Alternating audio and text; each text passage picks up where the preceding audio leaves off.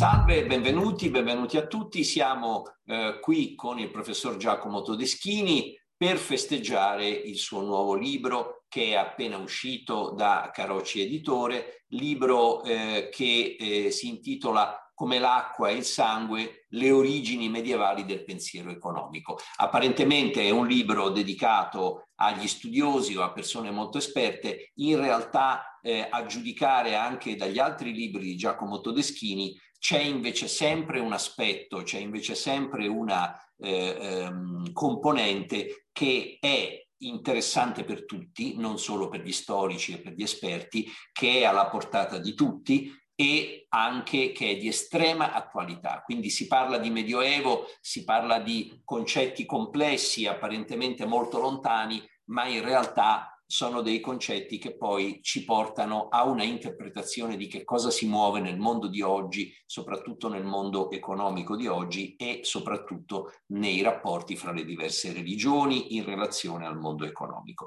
Il tema non è nuovo eh, per te Giacomo, eh, perché ne hai già trattato in altre occasioni, però mi sembra che questo libro sia stata anche l'occasione di fare un po' il punto sulla situazione, anche proprio alla luce non solo della ricerca storica, ma alla luce dell'interpretazione della società contemporanea che ci circonda. È così? Sì, infatti. Dunque potremmo dire che eh, da molti parecchi decenni mi occupo, eh, beh, diciamo gli addetti ai lavori lo sanno, di linguaggi economici nel Medioevo e in particolare di come questi modi di, modi di ragionare economici medievali hanno influenzato la crescita della razionalità economica europea. E nel 2002 ho pubblicato un libro per il Mulino intitolato I mercanti e il Tempio, che poi è stato tradotto molto bene, devo dire, in francese nel 2017 eh, per la casa editrice Albert Michel, in cui eh, facevo una specie di, cioè, ho cercato di costruire una specie di rappresentazione complessiva del modo di ragionare economico medievale aperto eh, verso la modernità. E eh, tanti anni dopo eh, ho mh, cercato di raccogliere in questo libro di cui stiamo parlando il seguito, è in un certo senso il seguito di quel libro, cioè come questi modi di ragionare medievali hanno influenzato la razionalità economica moderna, dove per moderna intendo quella che va dal 5 all'Ottocento. Quindi ho, ho francamente eh, lasciato un po' dietro di me l'epoca medievale o comunque eh, sono entrato decisamente nell'epoca moderna e quasi contemporanea eh, nella speranza di riuscire a dimostrare che in un certo senso la razionalità economica medievale, questo può piacere o può non piacere, è tutt'altro che conclusa, ma agisce molto potentemente dall'interno della razionalità economica moderna e forse anche eh, contemporanea.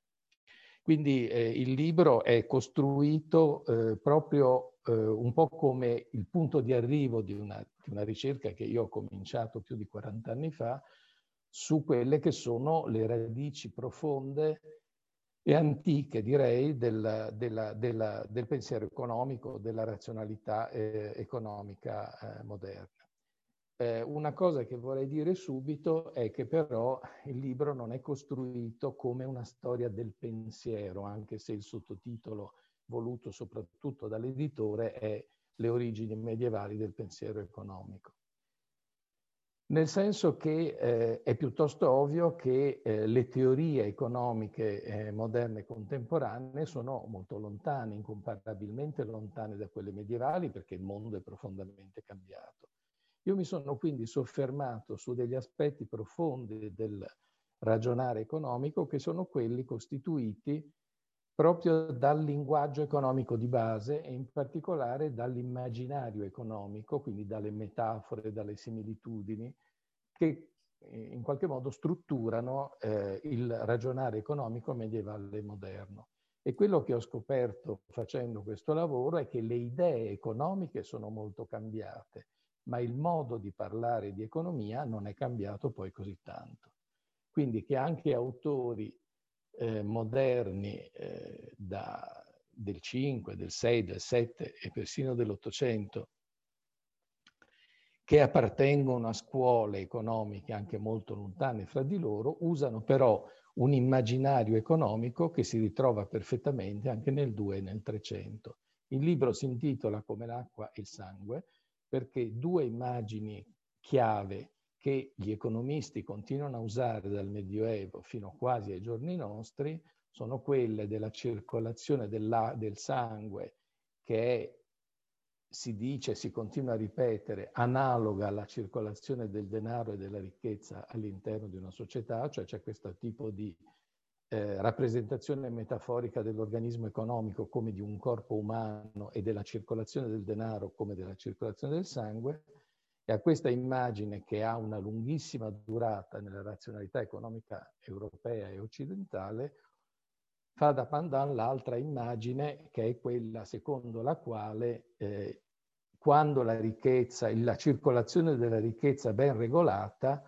è una, un tipo di circolazione che fertilizza l'economia esattamente come l'acqua fa con i campi. Quindi è una metafora in questo caso di tipo eh, naturalistico, diciamo botanico in qualche modo. Ma accanto a queste due eh, tipologie dell'immaginario ve ne sono molte altre nel libro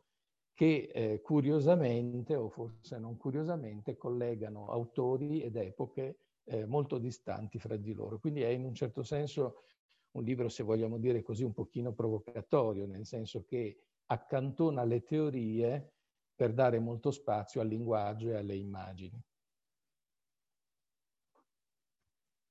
E questo fatto eh, ehm, di analizzare il linguaggio eh, significa anche che è importante non soltanto analizzare i meccanismi del dei sistemi economici, ma anche analizzare la maniera di raccontare i sistemi economici, di rappresentarli. Significa che i sistemi economici sono anche uno strumento per rappresentare e inquadrare la realtà in cui viviamo? Ma in effetti io sono stato molto, eh, metto le mani avanti perché non vorrei che si pensasse che mi sono inventato tutto di sana pianta, insomma, esiste eh, nella, nella, nella, letteratura scientifica, soprattutto recente, un filone di, di studi molto importante che eh, è nato negli Stati Uniti ma che si è sviluppato molto anche in Francia, che eh, dà una grandissima importanza a quelle che vengono chiamate le retoriche economiche, cioè il modo con il quale si parla dell'economia. Ed esistono degli studiosi, faccio riferimento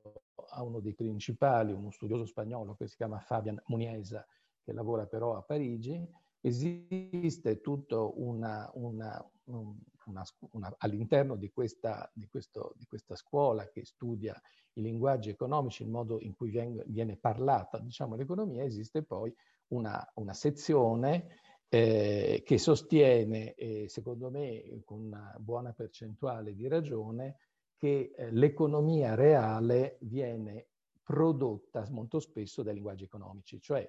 eh, un, traduco in italiano il titolo di un libro inglese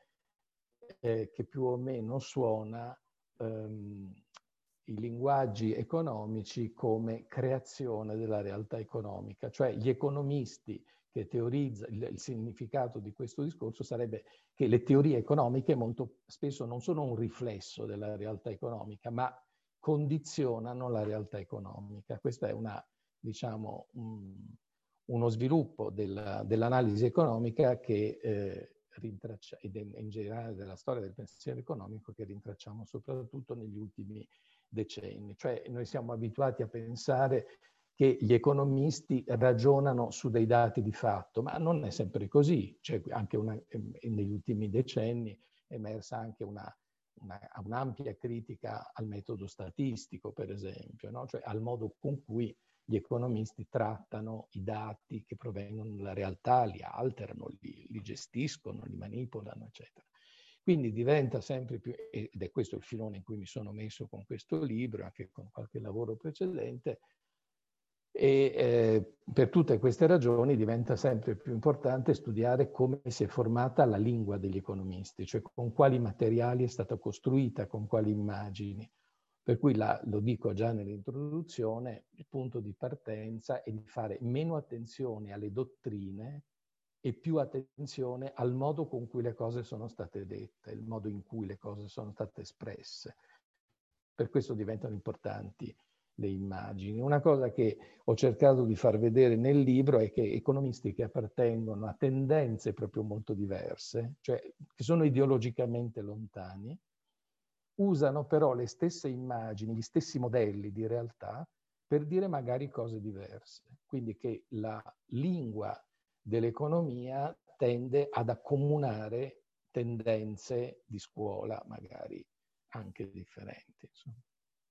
È chiaro, in, in, realtà come già nelle opere precedenti, forse a maggior ragione in questa, eh, il lettore che eh, scopre eh, questo filone di ricerca eh, è portato a vedere che eh, due dimensioni apparentemente antitetiche, molto lontane fra di loro, la dimensione delle realtà religiose, dei credi, delle tradizioni eh, e la dimensione della realtà economica, apparentemente impostata su criteri del tutto razionali, sono molto più compenetrate di quanto non, si, non sembrerebbe, cioè non, non, sono due mondi opposti, ma sono due mondi che si parlano fra di loro e che si influenzano pesantemente fra di loro. Ecco, questo è, diciamo, è molto importante per capire come funziona l'economia, probabilmente è importante anche per capire come funzionano le tradizioni religiose, ma a maggior ragione forse è anche importante per capire come dialogano questi mondi fra di loro anche alla luce dei grandi traumi che le società attraversano anche nel, ai giorni nostri, immagino. E quindi eh, immagino che attraverso questi percorsi si trovino molte tracce anche di da dove vengono i pregiudizi, da dove vengono le esclusioni, da dove vengono certe gerarchie logiche, per esempio. E, e, mm, puoi raccontarci qualcosa da questo punto certo. di vista? Ma dunque, il mio punto di partenza moltissimi anni fa è stata proprio la constatazione che i linguaggi religiosi, teologici, eh, che si riferiscono alla salvezza, all'anima, eccetera, eh, erano molto spesso nella tradizione, soprattutto cristiana occidentale, lo specchio di quelli economici, cioè il, il, c'era un continuo andirivieni tra linguaggi della religione e linguaggi dell'economia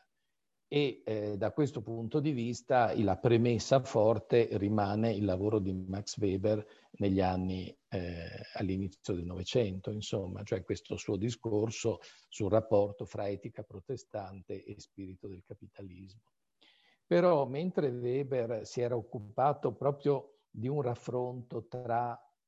quello che lui chiama Geist del capitalismo, spirito del capitalismo e filosofia protestante, quello che a me è interessato di più, anche perché vivo insomma in un'altra epoca del, del discorso scientifico, è il rapporto proprio concretamente, molto più concretamente, in un certo senso, fra vocabolario della, della religione e vocabolario dell'economia. E eh, quello che salta fuori eh, incrociando questi dati è che eh, nella tradizione occidentale e cristiana vi è uno scambio continuo fra linguaggi economici e linguaggi religiosi, per cui per esempio eh, i teologi parlano per secoli dell'incarnazione di Cristo come di un contratto che ha eh, salvato l'umanità e tutti i linguaggi del debito sono anche dei, sono dei linguaggi che funzionano sia nel campo semantico dell'economia sia nel campo semantico della religione. Quindi da un lato ho verificato questa cosa e dall'altra eh, ho verificato, e ne parlo anche in questo libro, in un capitolo, che eh, questa eh, natura teologico-economica della eh, razionalità economica occidentale che ha una dominante cristiana, questo è difficile da, da negare, contro qualunque stereotipo, eh, ha prodotto dei criteri di discriminazione, degli stereotipi negativi, in particolare per quello che riguarda gli ebrei. E qui eh, il mio lavoro si è sempre mosso anche nella direzione di negare e di controbattere con delle prove storiografiche concrete il luogo comune che l'economia occidentale è stata inventata dagli ebrei e che le dottrine economiche, che la razionalità economica occidentale è un prodotto ebraico, quando è assolutamente vistoso che questa razionalità economica, che è la catena dei discorsi economici degli economisti che vengono avanti dal 4-500 fino all'800, è prevalentemente interna al mondo cristiano. In realtà il fatto che vi sia questa continuità dell'immaginario economico dalla fine del Medioevo alle soglie dell'età contemporanea è spiegato anche dal fatto che la maggior parte dei, degli autori che hanno fabbricato la razionalità economica occidentale erano interni al mondo cristiano, cioè potevano essere protestanti o cattolici, potevano essere calvinisti o luterani, ma erano comunque interni al mondo cristiano. Questo è un, come dire, non, non tanto piccolo particolare che, eh, come dire, è di quelle famose cose che sono sotto gli occhi di tutti, ma che non, di solito non si prendono in considerazione. Quindi è vero che ci sono stati naturalmente dei movimenti eh, di razionalità economica e, ed esiste un filone di razionalità economica ebraico, per esempio, come ne esiste anche uno eh, islamico,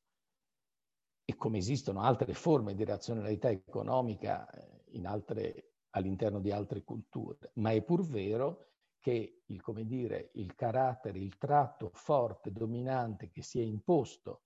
eh, nella razionalità economica eh, moderna è quello che viene dalla sua radice cristiana. Quindi una serie di immagini prodotte dalla teologia economica eh, cristiana basso medievale noi le ritroviamo all'interno del discorso moderno, del discorso contemporaneo e a volte penetrano anche nel discorso di economisti eh, non cristiani, o perlomeno in origine non cristiani, come per esempio, questa è una delle varie provocazioni del libro, Marx, nel senso che all'interno del discorso marxiano noi troviamo delle immagini economiche che vengono direttamente dal discorso teologico e dobbiamo domandarci come mai eh, questo, anche questo economista, è come dire, controcorrente, eh, ebreo, seppur convertito, insomma, ma radicato all'interno della cultura ebraica, fa uso di questo immaginario economico cristiano. Vengo al discorso sulla discriminazione. Oh, questa eh, dominante cristiana del ragionare economico eh, ha sempre contenuto al proprio interno una rappresentazione degli elementi che bloccavano la felicità economica collettiva e tanto per tornare alle metafore, questa, eh, questo discorso ha preso molto spesso la forma, fin dalla fine del Medioevo, ma lungo i secoli che sono arrivati fino a noi, ha preso spesso la forma di un'individuazione di elementi estranei che bloccavano o alteravano la circolazione del, virgolette, sangue, chiuse le virgolette, che circolava all'interno del corpo economico dei mercati. Quindi la metafora fondamentale parlava del funzionamento della ricchezza come di una circolazione eh, paragonabile a quella del sangue all'interno di un corpo umano. Di conseguenza, quelli che erano veduti come eh, degli elementi pericolosi per questo tipo di organizzazione economica venivano rappresentati come elementi estranei eh, seguendo sempre questa metafora di tipo organico. Per cui eh, gli ebrei in particolare già alla fine del Medioevo vengono visti come elementi, già nel discorso quattrocentesco, che in qualche modo fanno ammalare l'organismo eh, economico, un po' come eh, gli agenti patogeni fanno ammalare un corpo. Questa è un'immagine già quattrocentesca di cui ho parlato spesso nelle mie opere precedenti. Ma in questo libro faccio vedere che questa metafora della eh, circolazione economica costruita sulla circolazione del sangue o sulla irrigazione dell'acqua eh, ha molto spesso a che vedere con una rappresentazione invece negativa degli ebrei che costituirebbero, secondo questa, questo immaginario in radice cristiano, una forma depravata di circolazione sanguigna. Quindi ho intitolato uno dei capitoli del libro Sangue buono e sangue cattivo, nel senso che eh, noi vediamo che esiste una lunga catena di, di autori eh, che hanno costruito in fondo il pensiero economico occidentale, che eh, rappresentano eh, all'interno di questa grande metafora della circolazione sanguigna o economica gli ebrei come i rappresentanti di una circolazione alternativa sostanzialmente patologica, che quindi altera, blocca, inquina il tipo di, eh, il tipo di, eh, dire, di equilibrio salutare, diciamo, del corpo economico eh, cristiano. La cosa che forse è più faticosa, se vogliamo, da accettare di questo discorso, naturalmente metto le mani avanti rispetto alle moltissime critiche che presumibilmente riceverò, è che questo pensiero economico occidentale ha una dominante cristiana, ma mi sembra assolutamente incontestabile, nel senso che, come dire, basta aprire, qui non c'è bisogno del mio libro, una qualunque storia del pensiero economico e vedere da quali filoni, da quali tradizioni culturali venivano coloro che hanno costruito eh, quelle che vengono chiamate le leggi economiche. Insomma. Chiaro. Tu, eh, Giacomo, facevi riferimento in particolare a questo affascinante capitolo, l'ottavo capitolo del libro, il metabolismo delle metafore, sangue buono, sangue cattivo, che è un po', eh, diciamo, almeno visto da un punto di vista ebraico, un passaggio fondamentale di tutta la tua ricerca, di tutto il tuo lavoro. Fra l'altro un capitolo, lo dico ai lettori che ancora non possono aver eh, avuto il libro in mano, che è appena uscito, che è eh, preceduto da tre citazioni da, da, Dante Alighieri, un passaggio al Purgatorio del venticinquesimo canto, da una citazione degli scritti di Giordano Bruno, scusate, da quattro citazioni in realtà, e da due citazioni di William Shakespeare dal Mercante di Venezia e da Coriolano. E sostanzialmente ne emerge eh, una visione per cui eh, eh, questo gioco eh, di concorrenza e anche di esclusione, cioè rappresentare e, e, le logiche alternative, le logiche economiche alternative come un fattore di impurità e con tutte le tragiche conseguenze che poi ne sono derivate anche nei secoli, è la base del gioco economico in un certo senso, è la base della, dell'impalcatura economica e da questo ne emergono moltissime sorprese, mi pare. E, e, naturalmente sensazioni molto inquietanti eh, che si ripercuotono fino a, ai contrasti e ai drammi anche dei tempi nostri, dall'altro però anche in fondo a un ridimensionamento del ruolo ebraico nel, nel, nel, grande mondo del gioco economico. È vero anche questo, cioè in fondo gli ebrei eh, fa, fanno un loro gioco, ne subiscono però anche moltissime conseguenze, sono principalmente delle vittime più che dei protagonisti. È così. Ma dunque, eh, in qualche mm, incontro fa, no? di, di, questo, che fanno parte di questa serie, in un'altra di queste registrazioni che stiamo facendo, avevo parlato di un libro di una studiosa italiana che lavora però a Princeton, Francesca Trivellato, eh, che ha costruito questa sua opera importante, che io vedo in rapporto con, con il mio libro, su questa leggenda dell'invenzione da parte ebraica della, della cambiale in generale dell'economia astratta. No? Trivellato ha costruito questo, questo libro eh, molto, molto impegnato, molto dotto, facendo vedere che a un certo punto tra 6 e 700 nasce e si diffonde questa idea che sono stati gli ebrei a inventare i titoli di credito sostanzialmente, quindi l'economia astratta quell'economia che ha condotto poi alle bolle finanziarie insomma, del, degli ultimi anni nostri. E eh, in un certo senso il, il, mio lavoro in questo senso, da questo punto di vista, si collega a quello di Trivellato, cioè eh, al di là di quella che è il pensiero economico occidentale esiste una grande narrazione stereotipata sul protagonismo degli ebrei nel discorso economico europeo, che sarebbe, secondo questa leggenda, come l'ha chiamata Francesca Trivellato,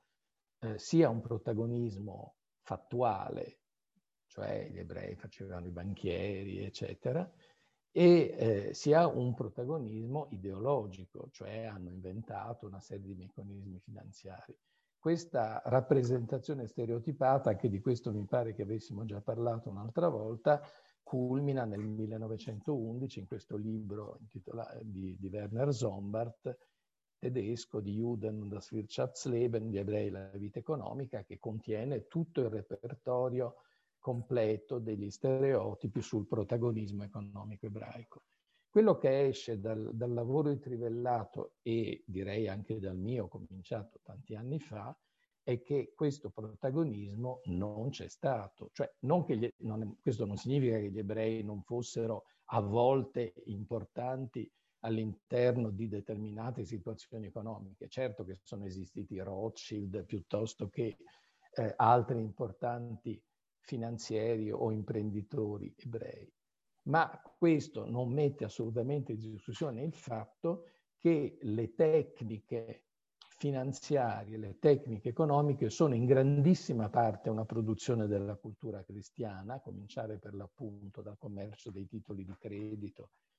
e, dal, e dalle cambiali, che sono un prodotto della cultura eh, cristiana italiana della fine del Medioevo, come è stato ormai dimostrato mille, mille volte, ma è anche vero che la condizione di minorità, e, contemporaneamente però è anche vero che la condizione di minorità politica in cui si trovavano, si sono trovati gli ebrei fino all'emancipazione, li ha collocati in una situazione di minorità economica, cioè non erano così, eh, anche se la situazione diciamo moderna è un po' diversa da quella medievale, cioè non erano assolutamente così liberi e, e così protagonisti dell'economia come potevano esserli. Potevano esserlo gli uomini d'affari cristiani che erano direttamente e intimamente legati alle logiche del potere politico. Quindi vi è, cioè, con questo non si intende dire che gli ebrei non contavano niente in economia o non hanno prodotto, hanno prodotto economia, hanno prodotto pensiero economico, però si è trattato di un'economia, di un pensiero economico, di un pensiero economico minoritari. Cioè, questo è la, quindi vi è stato lo stereotipo, ha in questo senso capovolto quella che era una situazione di fatto. Cioè, ritorno all'esempio di prima perché è abbastanza macroscopico. Se noi prendiamo l'elenco, facciamo, ci costruiamo proprio un bel elenco, una lista dei pensatori economici che hanno fabbricato l'economia occidentale, cioè l'economia mondiale, dal 400 al 900, beh, insomma, vediamo con una certa facilità che la dominante cristiana è assolutamente indiscutibile. Ecco Giacomo, un'ultima domanda e, e, poi ti lascio in pace. E,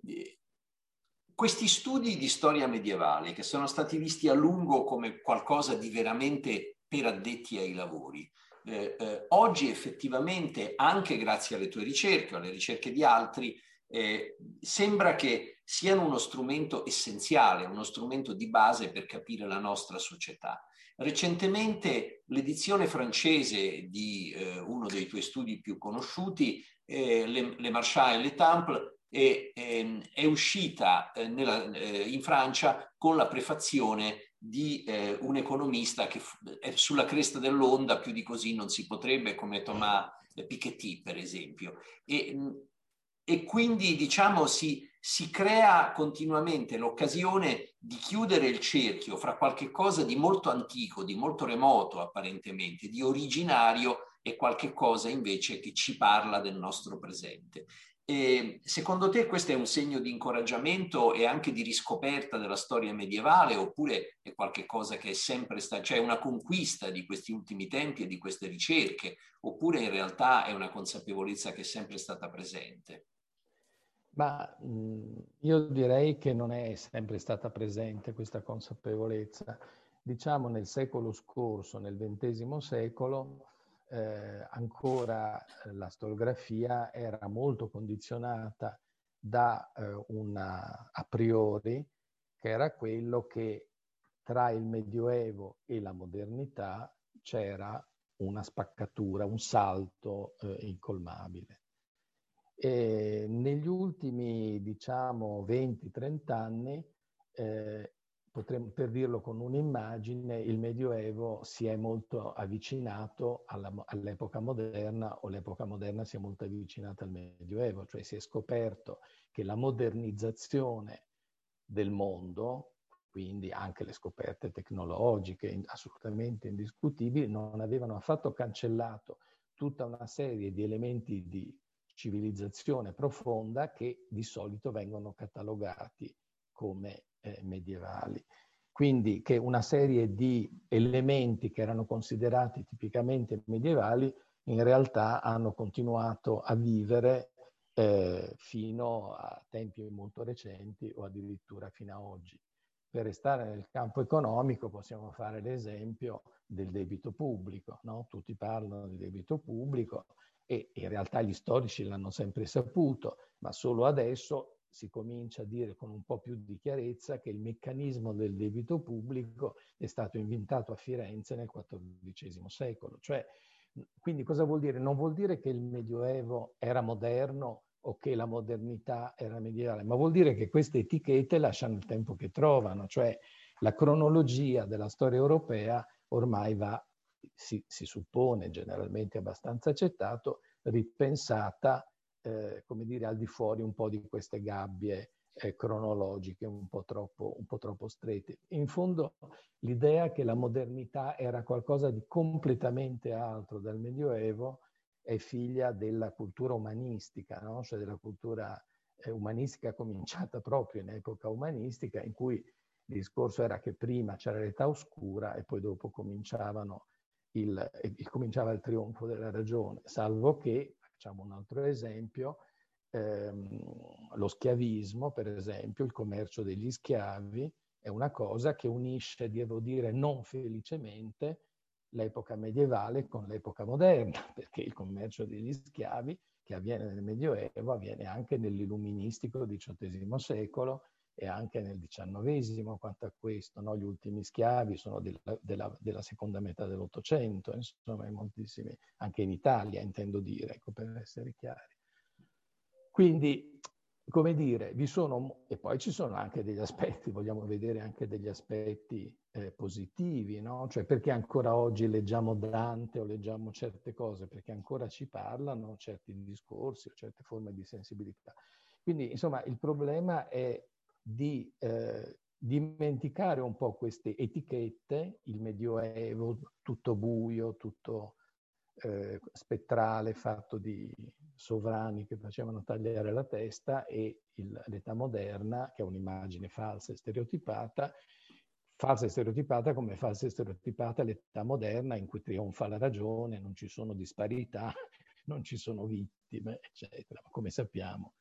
le vittime non mancano nell'età direi, direi che poi appunto proprio i tempi nostri dimostrano come eh, non sia tutto così univoco e sia anche possibile o, o mm, eh, diciamo dietro l'angolo anche la possibilità di delle cadute all'indietro in un certo senso, delle regressioni anche molto impressionanti, molto preoccupanti. Sì, io credo che la cosa un po' più difficile da ammettere è che eh,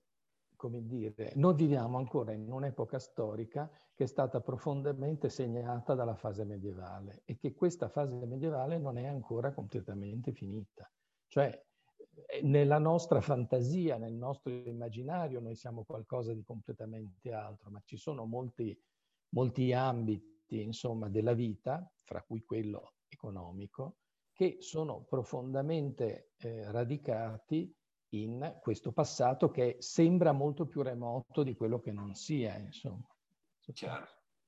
chiaro, chiaro. Allora, io eh, invito tutti a leggere questo libro eh, senza farsi spaventare, come l'acqua e il sangue, le origini medievali del pensiero economico. Ringrazio tutti i partecipanti e ringrazio il professor Giacomo Todeschini che ci ha parlato di questo suo ultimo recente libro che eh, è il punto eh, di arrivo anche di ricerche precedenti che sono state molto significative per capire fra l'altro anche i destini e le vicende degli ebrei italiani. Do appuntamento a tutti gli ascoltatori per le prossime occasioni e ehm, sperabilmente ancora anche insieme a Giacomo. Grazie a tutti, sono Guido Vitale, un giornalista, il direttore della redazione giornalistica di Pagine Ebraiche, il giornale dell'ebraismo italiano. A presto.